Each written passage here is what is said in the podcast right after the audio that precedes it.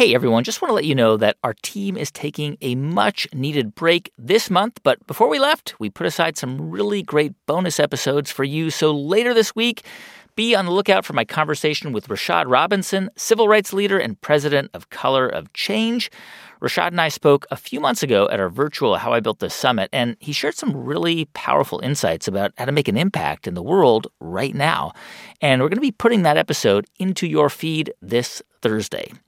For today's show, we're going to reach back into the archives to bring you my conversation with Roxanne Quimby of Burt's Bees, which first ran back in 2019. Here you go. We had a, a great artist, and he did a woodcut portrait of Burt, and we started putting that on the package. And that was a very conscious decision to use Burt's face he had a long gray beard and long gray curly hair.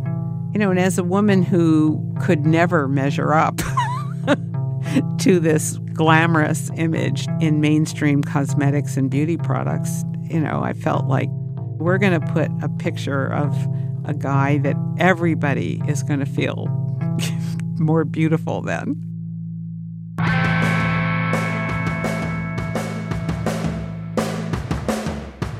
From NPR, it's How I Built This, a show about innovators, entrepreneurs, idealists, and the stories behind the movements they built. I'm Guy Raz, and on today's show, how Roxanne Quimby took a roadside honey stand in rural Maine and turned it into Burt's Bees, one of the biggest natural personal care brands in America.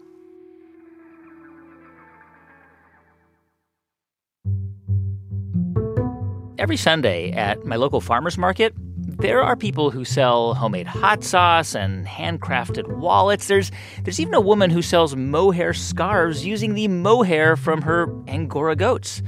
Now, imagine going to your local farmer's market in, say, Maine, back in the mid 1980s. And if you happen to be near Bangor, you might have come across Roxanne Quimby and Burt Shavitz selling jars of honey, honey from Burt's own beehives. Charming, right? Maybe you'd buy a jar and move on. Burt and Roxanne would keep on doing what they were doing, you'd do what you were doing. Except Roxanne thought, hey, could we make and sell candles from all the beeswax we have? Or could we use the beeswax to make other stuff? Okay, so you can kind of figure out where this is headed because that, of course, is what happened. And even though Roxanne and Burt never intended to build a billion dollar brand or even a million dollar brand, it just happened. Of course, a lot of that had to do with Roxanne's passion and drive, but the idea was never to build something massive. It was a farmer's market product. Today, Walk into any drugstore in the US or even overseas, and you will find an impressive display of Burt's Bees products. The likelihood that Roxanne Quimby would build a massive company, or any company at all, was so implausible back in the early 1980s when she was a single mom waiting tables at a diner. And a decade before that, she drove across the country from Massachusetts, where she was from, to San Francisco, seeking out a simpler life, a life without lots of material needs. It was an adventure to go all the way to the West Coast from New England and New York. It was a great unknown. And I had always wanted to be an artist from the time I was five, so it seemed like a natural place to go to art school. Hmm. I guess you got there in, what, like 1970, around then? Mm hmm. I crossed a great cultural bridge while I was out there. Hmm. What do you mean by that? Um, I learned to think differently and to probe more deeply. And I think that the material world was too important, and really, it's not as important as I was taught that it was. We were encouraged to make a good living. Both of my sisters had MBAs like my dad did, and one's achievements were emphasized. And I took a turn to the extreme left when I went to art school and rejected the pursuit of material comforts. It was really quite wonderful. And what did you think? Did you think I don't need that life? I want a different life. What was what did you start to think about the life you wanted to have? Well, I I wanted meaning and I wanted to live deeply. I was very influenced by Thoreau, who wrote about it quite beautifully. I was looking for transcendence. I just, my world just got bigger, and I felt my relationship with it expanded. Um, I, I guess you had a boyfriend in San Francisco at the time, and the two of you decided to like go off around the country to find a place to live. Yep. And this is George St. Clair, your boyfriend at the time. Mm-hmm. And so, you, what'd you guys do? You just uh, you, you took off. You left San Francisco. Yep. Got it. got a van, fixed it up. We had three thousand dollars. We went to Vermont, and the Vermont realtor that we spoke with said that you couldn't buy any land in Vermont for three thousand dollars, but try Maine. Huh. So we went to Maine. So, so your intention was to go somewhere in the country with three thousand dollars and see what kind of land, like how much land you could buy. yes. And why did you want to do that? What were you going to do on the land? There was a movement at the time, the Back to the Land movement, and those were people that had left city life and were just like us. Huh. I was doing it to kind of strip away everything that civilization had layered on me and see what was really important. Huh. So the land that we bought, we built a little cabin on it and had no running water, no electricity. And so you quickly became more aware of how those things affected your life when you didn't have them. So you had three thousand bucks, and how much land did that buy you? Like how many acres? 30. That's a lot. Yeah. And how did you know what what, what to do? Well, there were a few books that hmm. you could read about how to build a simple house, and we would pick people's brains who knew more than we did. They were glad to see some young people moving to Maine because we've had quite an exodus of young people. So they were uh, very friendly and helpful. Did you build a, a cabin? Did you build like a house on this land? Mm hmm Yes. How long did it take? So I'm assuming this is you get there in the summer. This is like 70, 1975 or so, something like that. Yep. And then how long before you're actually living in a a place with a roof over your heads? Oh, it was way too long. We had built a little screen house where we were sleeping, which was a little ways away from the house we were building.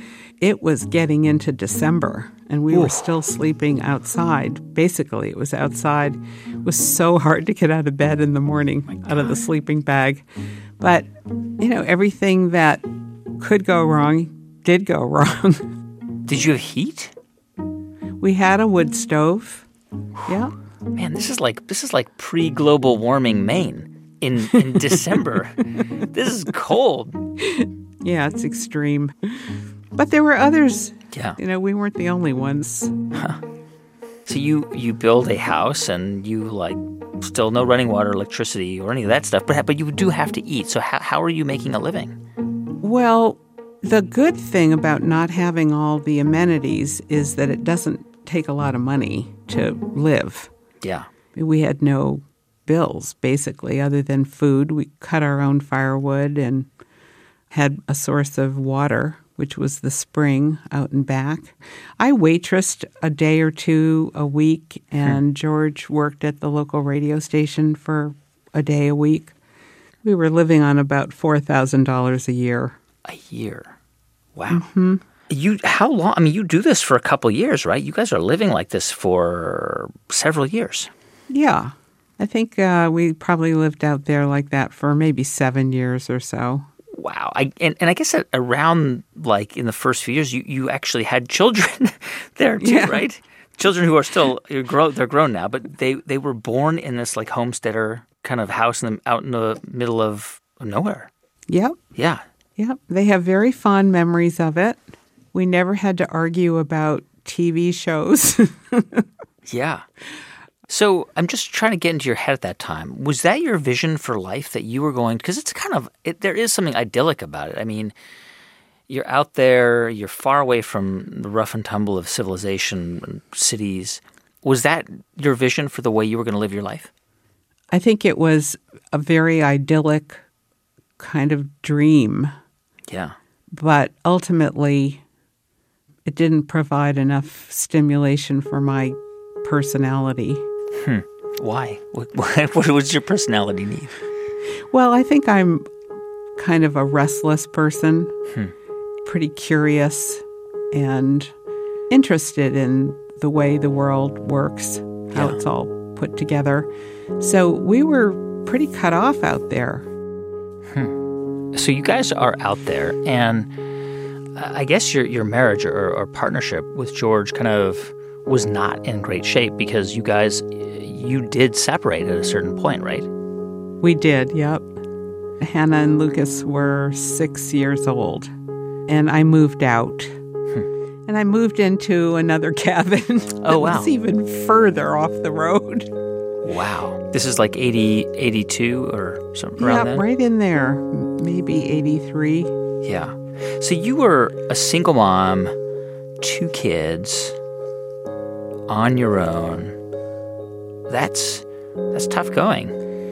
Well, although I was a single mom, their dad was a single dad, and Right. he definitely took a lot of responsibility for their care.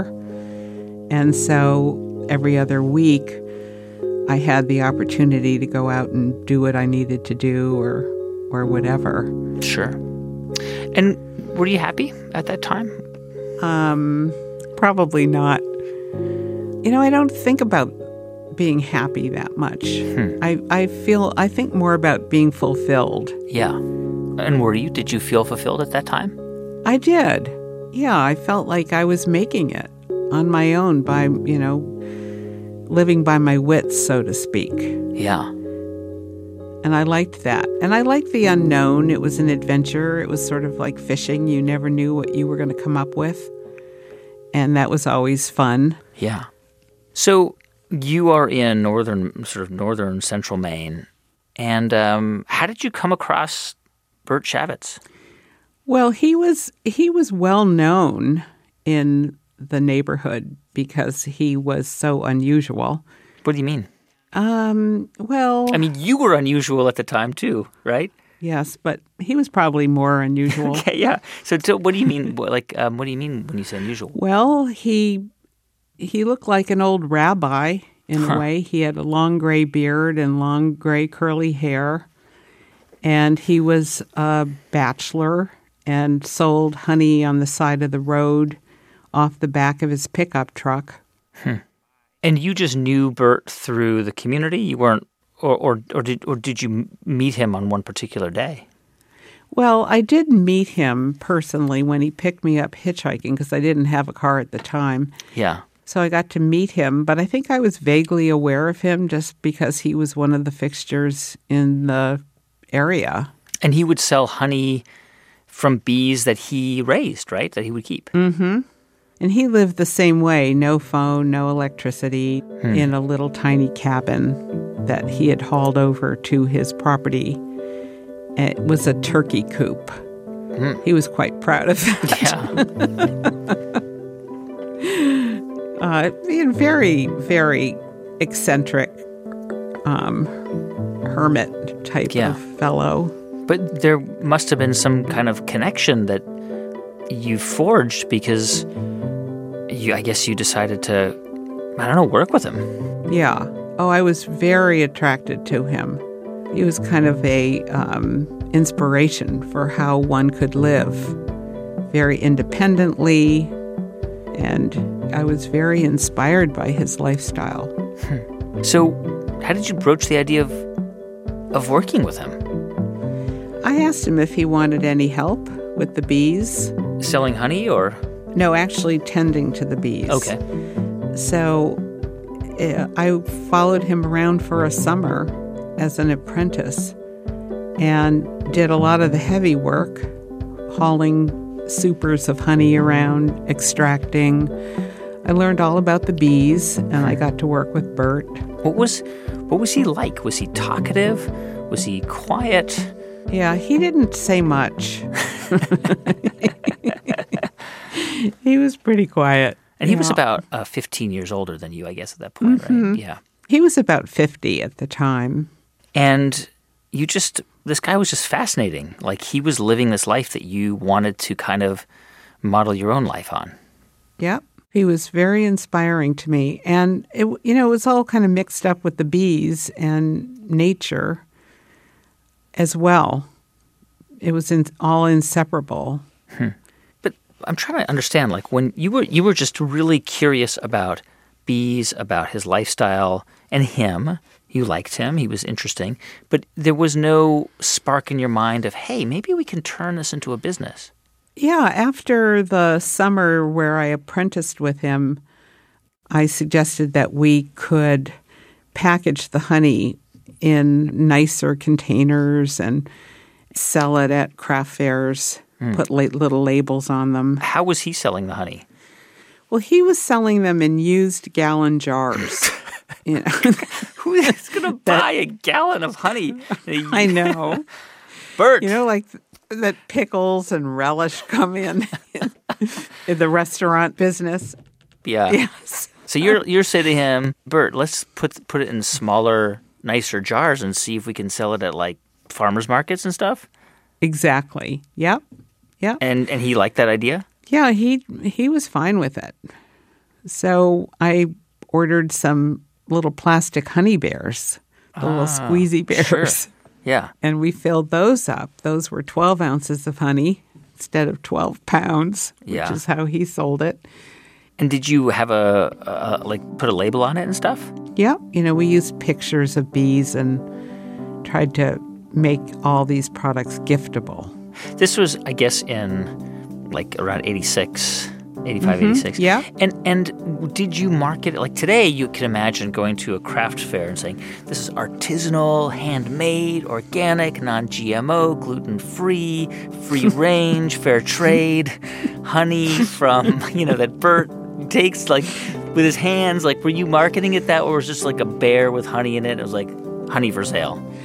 Well, we did our best, I would say. We tried to make the packaging really cute that people would want to buy it. Um, and, you know, honey is a pretty pure product. You don't Sure. have to sell that too much. I think we called it pure Maine honey. Yeah, and and so you would start to sell it where? Uh, we would do Christmas craft fairs at the local high schools and junior highs and, and right around the area. You were just selling it at these little, and, and were people buying the honey? How, how were sales? Good.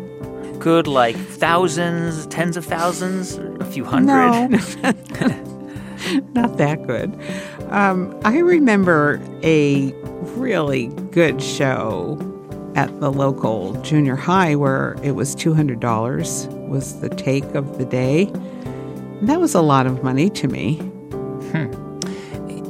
H- how did you guys then go from selling honey to to making candles? Well, when you extract the honey out of the honeycomb, it's capped over with beeswax. The bees kind of cap it so it doesn't drain out. So you have to uncap it and you're cutting off the beeswax cappings. So that's your beeswax. Can I ask you a question about beeswax? Mm-hmm. It's wax. It's like really waxy, soft stuff that you can put a wick in and burn it. How do mm-hmm. bees? I'm just curious. How do they? How do they produce it? They have glands on their abdomen, just like we have saliva glands. Sure. So their glands produce flat discs of beeswax, which they then build into their honeycomb.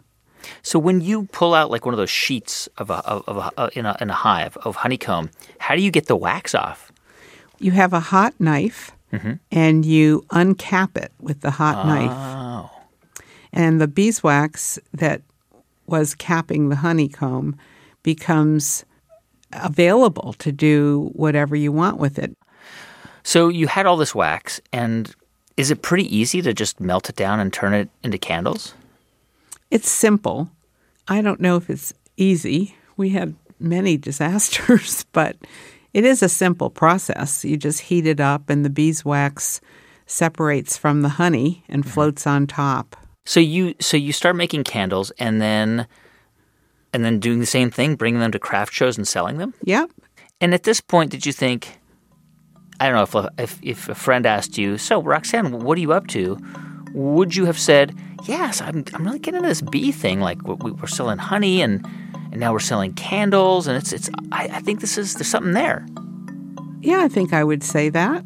Hmm. It was pretty exciting because I was maintaining my independence, using my sense of aesthetics, and making enough money to live on. Yeah.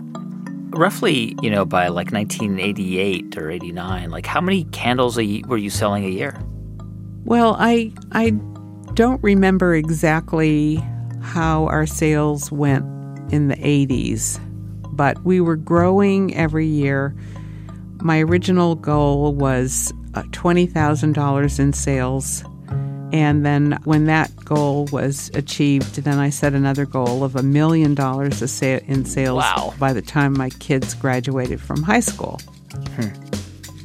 I read that you guys got a pretty big break in 1989. There was a boutique in New York called Zona, and they uh, came across your candles at a, at a trade show and then ordered hundreds of them. Yeah. Yeah, how did they find out about you guys? the owner or one of his buying team must have come across us at a show somewhere and he ordered our little teddy bear candle it was a little molded candle in the shape of a teddy bear with a plaid bow tie under his chin and he sold hundreds of them How did you fulfill those orders? It was you and Burt, and like, how did you? What'd you do? just worked all the time and we started to hire people hmm. slowly.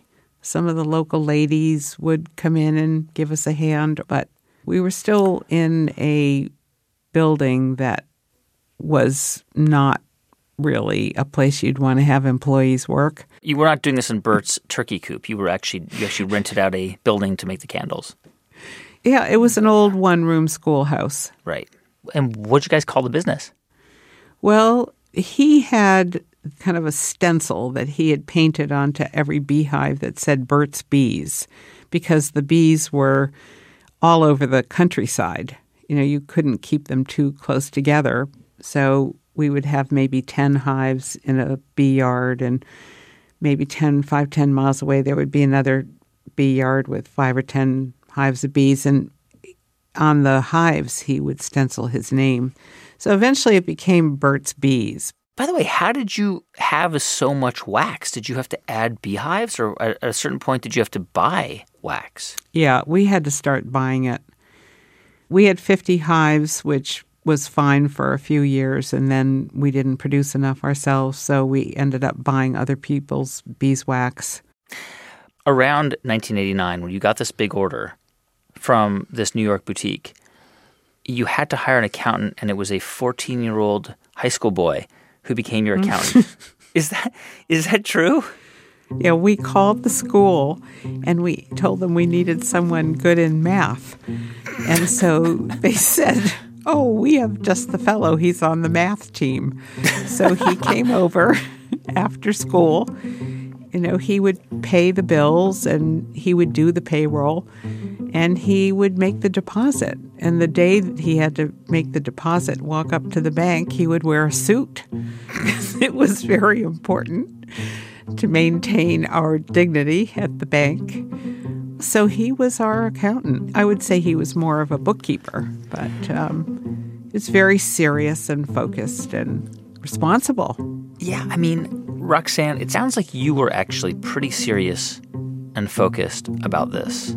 That that actually you and Burt didn't just stumble into this company, but as you saw it take off and as you saw people show interest in what you were selling, you were making strategic decisions to kind of lay the foundation for what would become a business.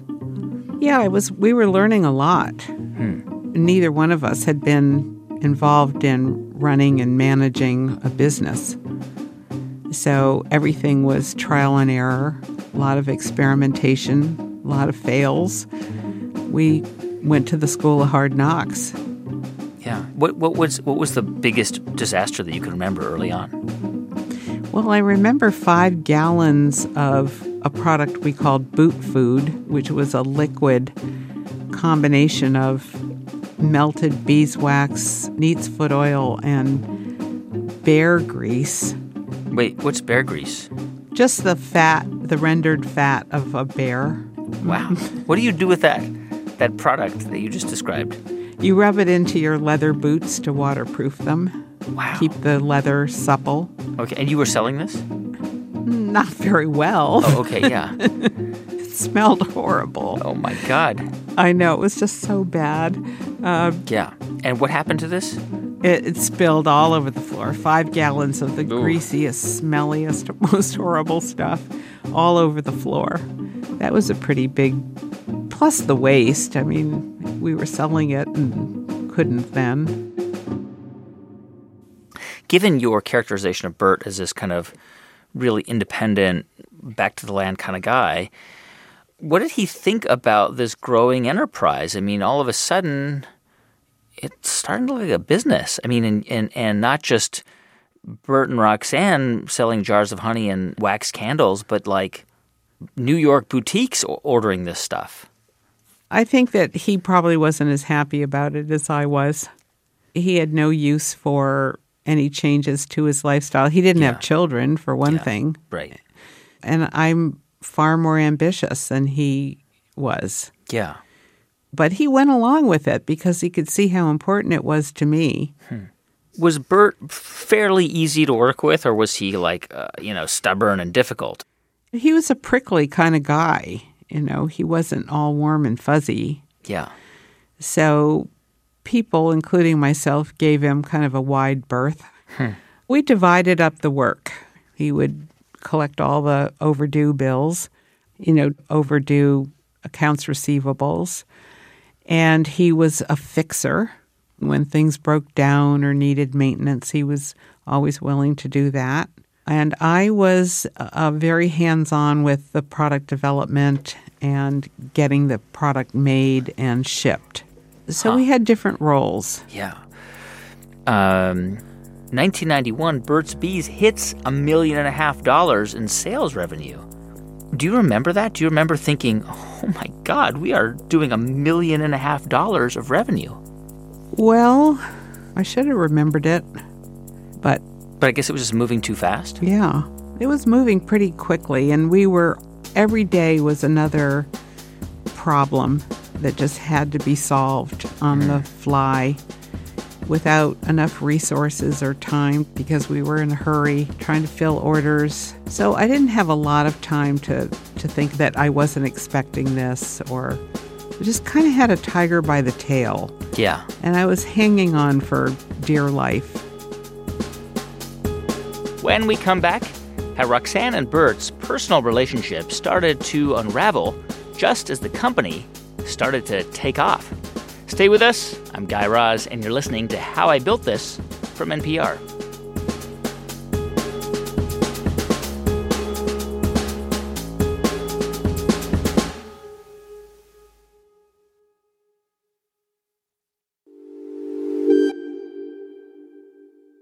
Maddie Sofia here, host of Shortwave, the daily science podcast from NPR. Listen for new discoveries, everyday mysteries, and the science behind the headlines, all in about 10 minutes every weekday.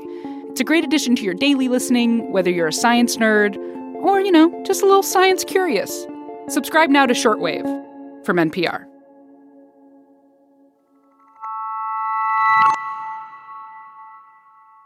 Hey, welcome back to How I Built This from NPR.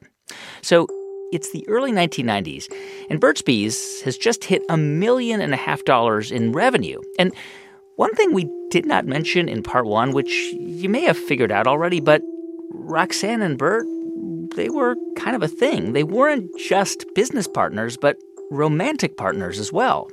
Now, at this time, 1990, Burt's Bees was selling mostly candles and other things made with beeswax, and they sold those things mainly at boutiques in and around New England and New York. But in 1991, Roxanne had an idea that would take the company in a brand new direction.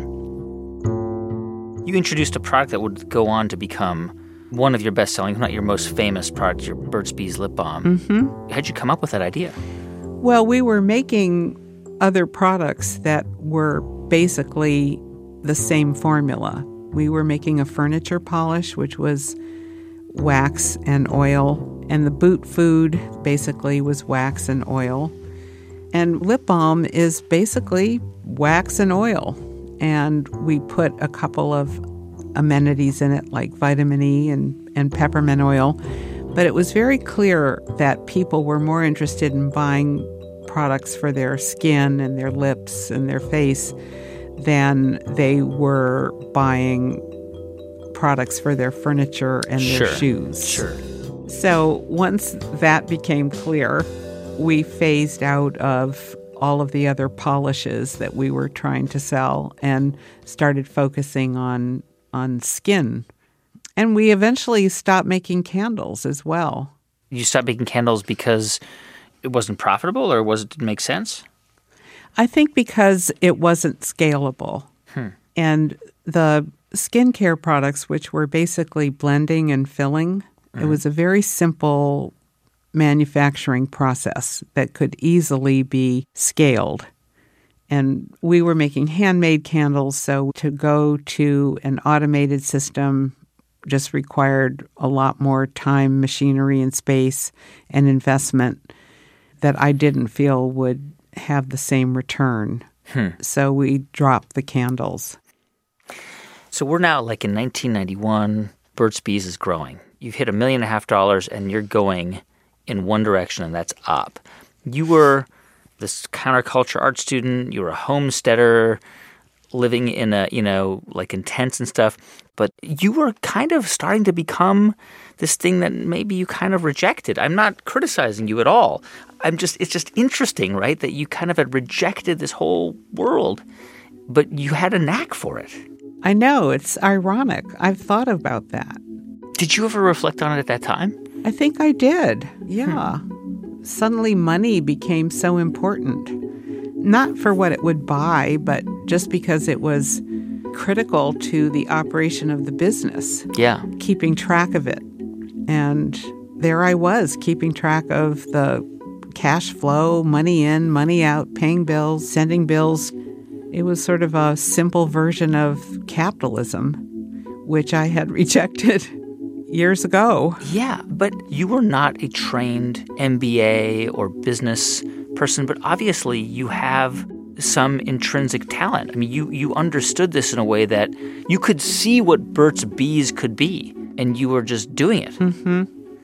Well, I had role models. I had selected out companies that, uh, you know, I kept them in my mind as an ideal. So I had examples. Like, like what? I had a big sign over the production floor that said, Look out, Elizabeth Arden. Wow. And, you know, I really felt like if, if Elizabeth could do it, so could we. Yeah. So you guys are growing, you're hiring. Are you overwhelmed? I mean, how many people did you have to hire in Maine to just keep the engines going? We had about 45. It's a lot of people to sort of oversee. Yeah. Was that hard? Did you, I mean, because you're at this point, I guess you're like a CEO or a de facto CEO, if not the official Mm-hmm. CEO.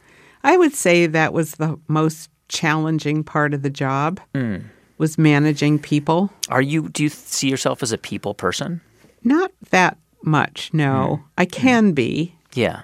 if I have to be, but again, just going back to my artist true self, artists usually work alone. They're very comfortable, hmm. you know, writers and painters, and I I like that myself. I mean, would you consider yourself an introvert?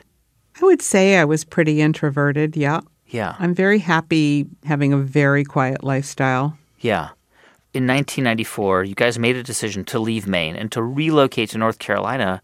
Why? I mean, you're such a Maine person and it was such a Maine kind of product. What what prompted the move? The location was very difficult working in the extreme northeast corner of the country. Mm. Getting more centralized was important for bringing raw materials in and getting finished goods out. So, North Carolina was much better situated in terms of being halfway between Maine and Florida. and a direct shot out to the west coast on I 40. Hmm. There were other cosmetic companies in the area. Hmm. Revlon was about 15 miles away. The Body Shop was about 30 or 40 miles away. And there were a lot of pharmaceutical companies that use a lot of the same glass jars and caps and that sort of thing. Hmm. So our expenses went way down. We were able to hire people who had experience in that industry to come in and help ramp up production and computerize our office uh, billings. Um, there were just a lot more people down there that were trained to do those kinds of things. Yeah. And, and so you have this new location, and then presumably you have to buy equipment and, and supplies, and, and you're like running a factory. Yeah. You know, it certainly wasn't a very sophisticated operation, and it wasn't a state of the art factory, Right. but it was doable. We used a lot of used equipment. We were making one of our products in a big mixer that Duke had in its cafeteria for mashed potatoes. and uh, we we had a bath salt that we were making in a cement mixer. So, you know, we had hobbled it together. So in the mid 90s, because I don't remember Burt's Bees in the mid 90s, right? Where would you have seen a Burt's Bees, you know, lip balm or lotion or soap? You would have found it in a independent gift shop. Hmm. Little small gift shops dotted all over the country. And were you marketing?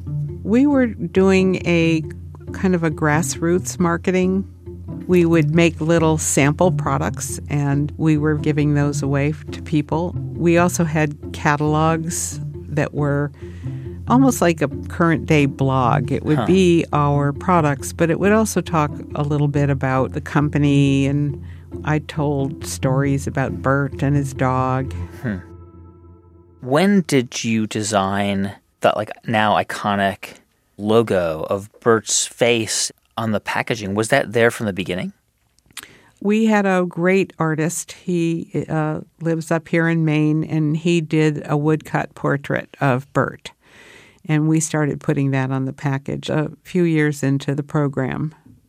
And that was a very conscious decision to use Burt's face because I was, I guess, a little resentful of the way women were used to ah. market products.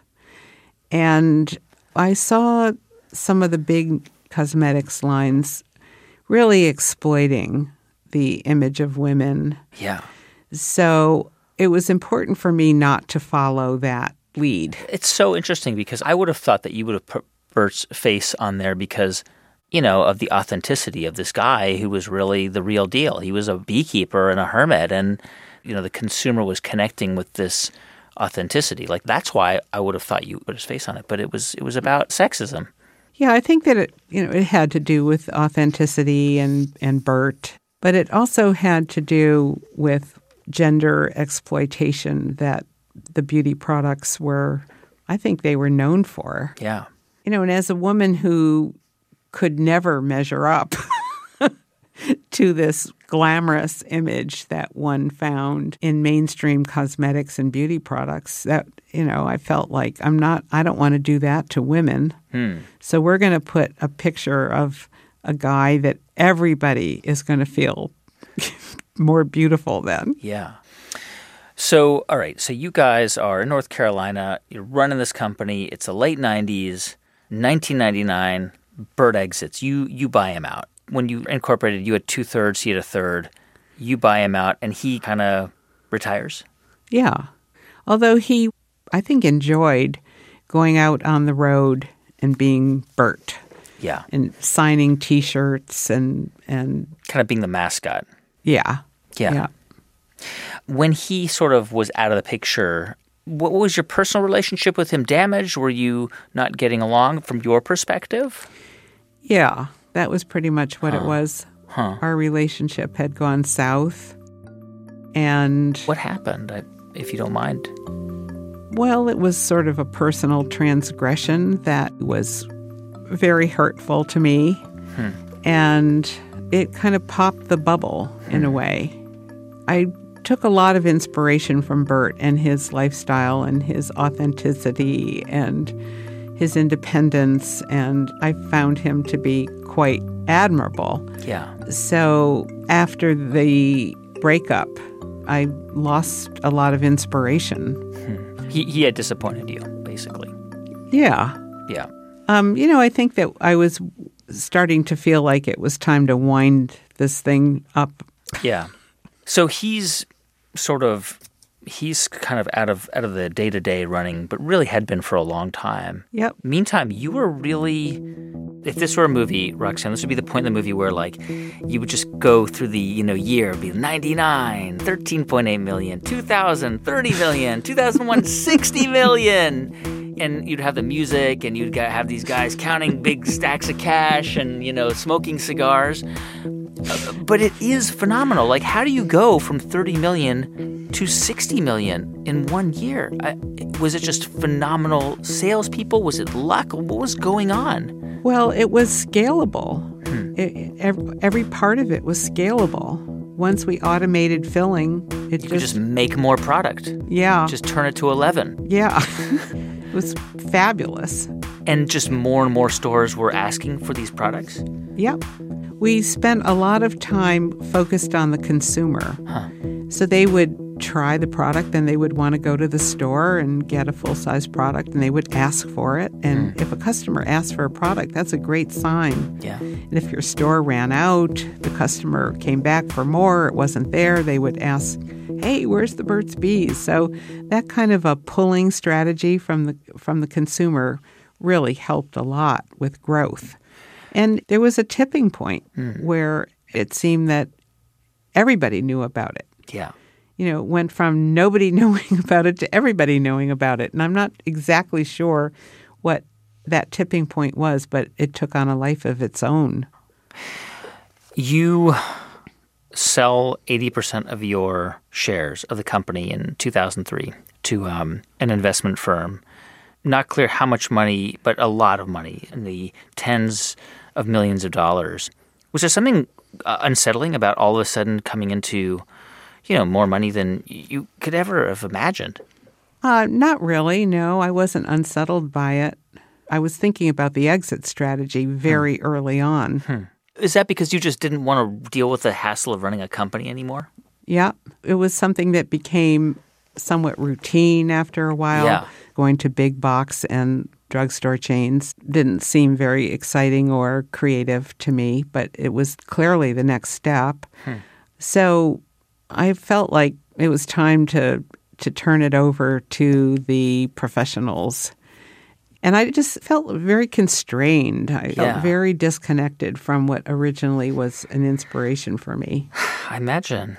So you go, you're gone. You're at this point, 2003. You really leave the company. Mm-hmm. Y- you became very wealthy from this tiny little bee company that you just like started accidentally. I mean, it's pretty remarkable, right? Yeah, I guess so. I mean, I don't live too differently. I, I have more freedom now than Yeah. I did when I had no money. But in a certain sense, I had a lot of freedom then also because I had nothing to lose. Yeah. That whole theme of freedom is important to me, always has been.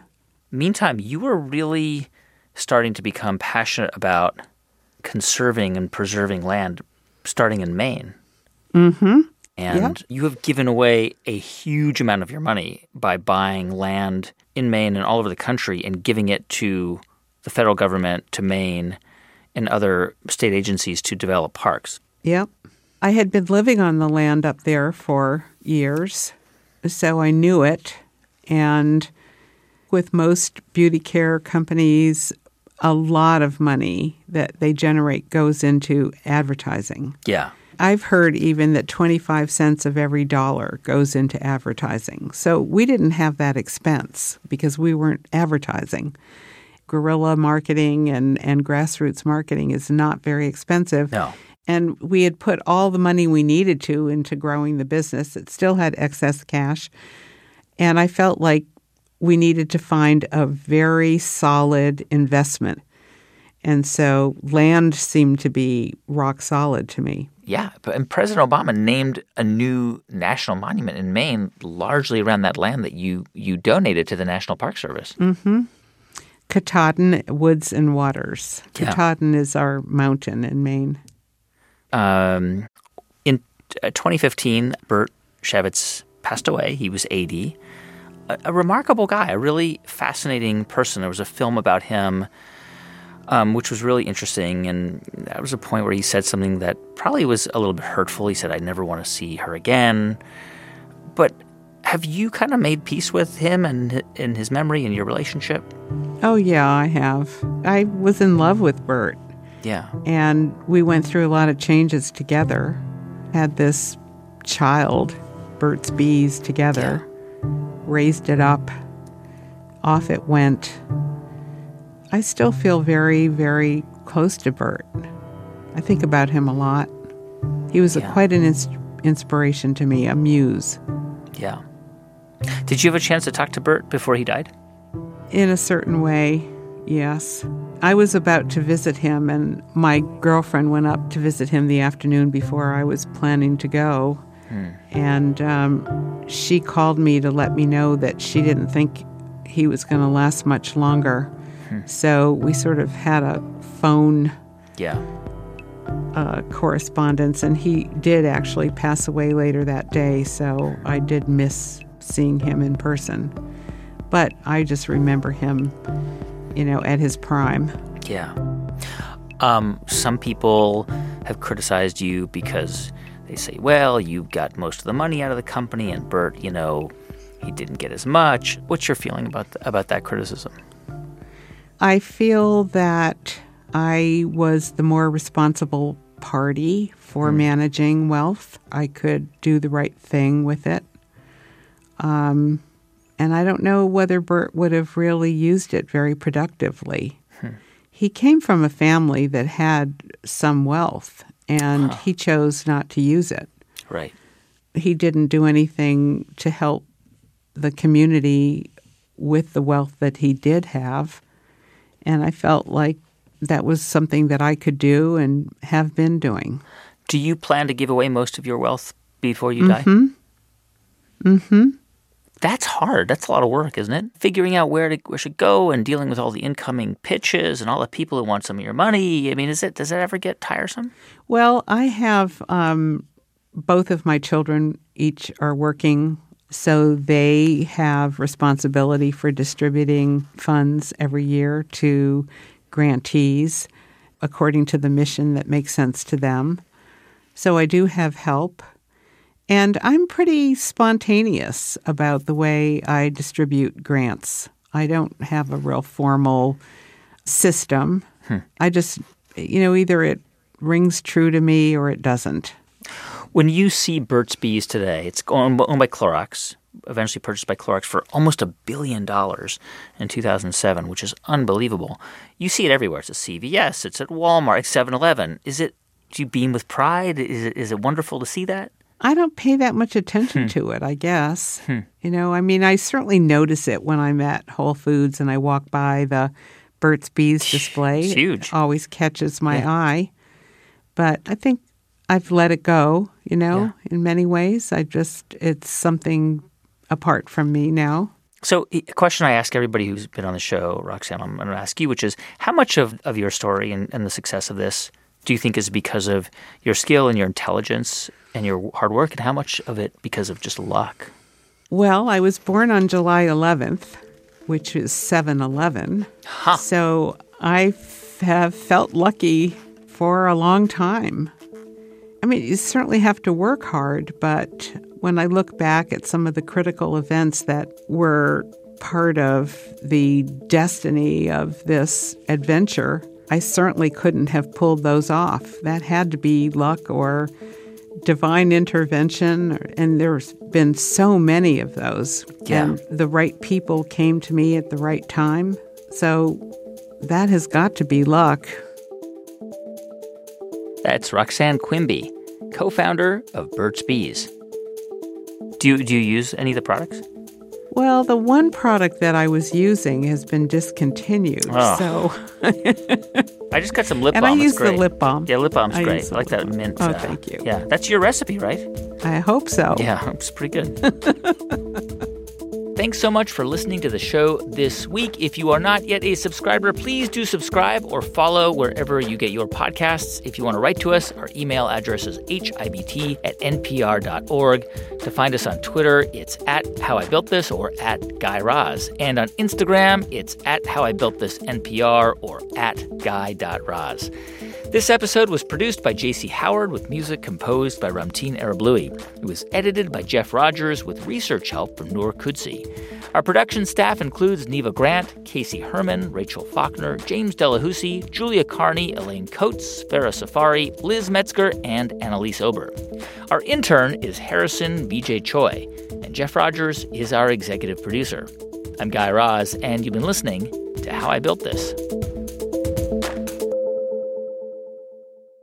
This is NPR.